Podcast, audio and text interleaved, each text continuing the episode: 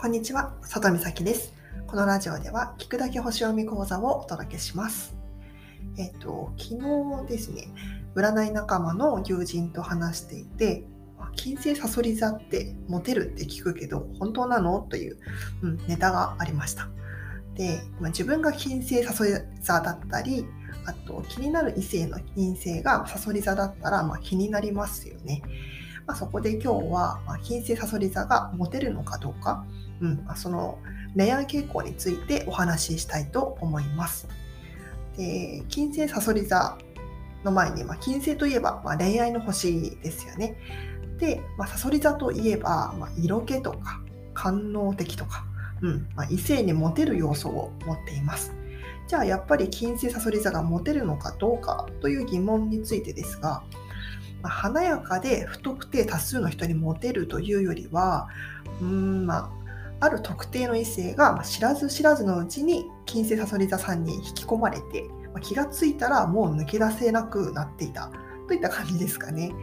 うん、太陽とかアセンダントに天秤座とか双子座いわゆる風の星座ですねこれを持っていたりとかあと金星のアスペクトが絡んでくると周りから見ても分かりやすくモテるタイプ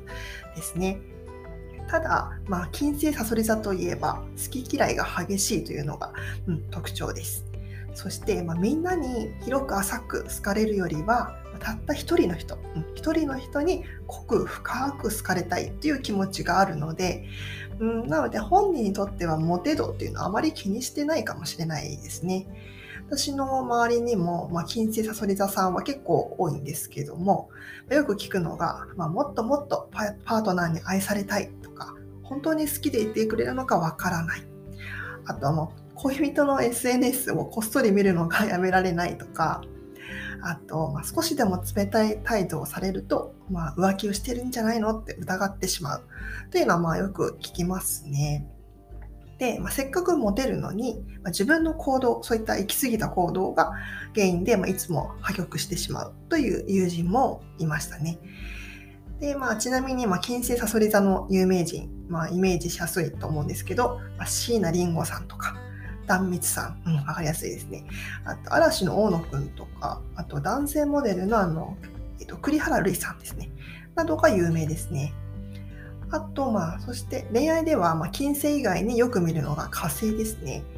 で、同じ金星サソリ座であっても、まあ、火星の星座が違うと、実際の行動パターンも変わってきます。もし仮に金星も火星もサソリ座だったら、もうザ・サソリ座なので、うんまあ、昼ドラ顔負けのドロドロした、まあ、恋愛を経験するかもしれませんね。ということで、まあ、次回からは火星星座別で、まあ、どういった行動パターンがあるのかとか、あと恋愛傾向などについても取り上げていきたいなと思っています。まあ、最近はファッションネタが多かったんですけども、ま、これからは恋愛ネタが増えると思います。ま、気になる方はぜひお付き合いいただけると嬉しいです。ではまた次回お会いしましょう。里美咲でした。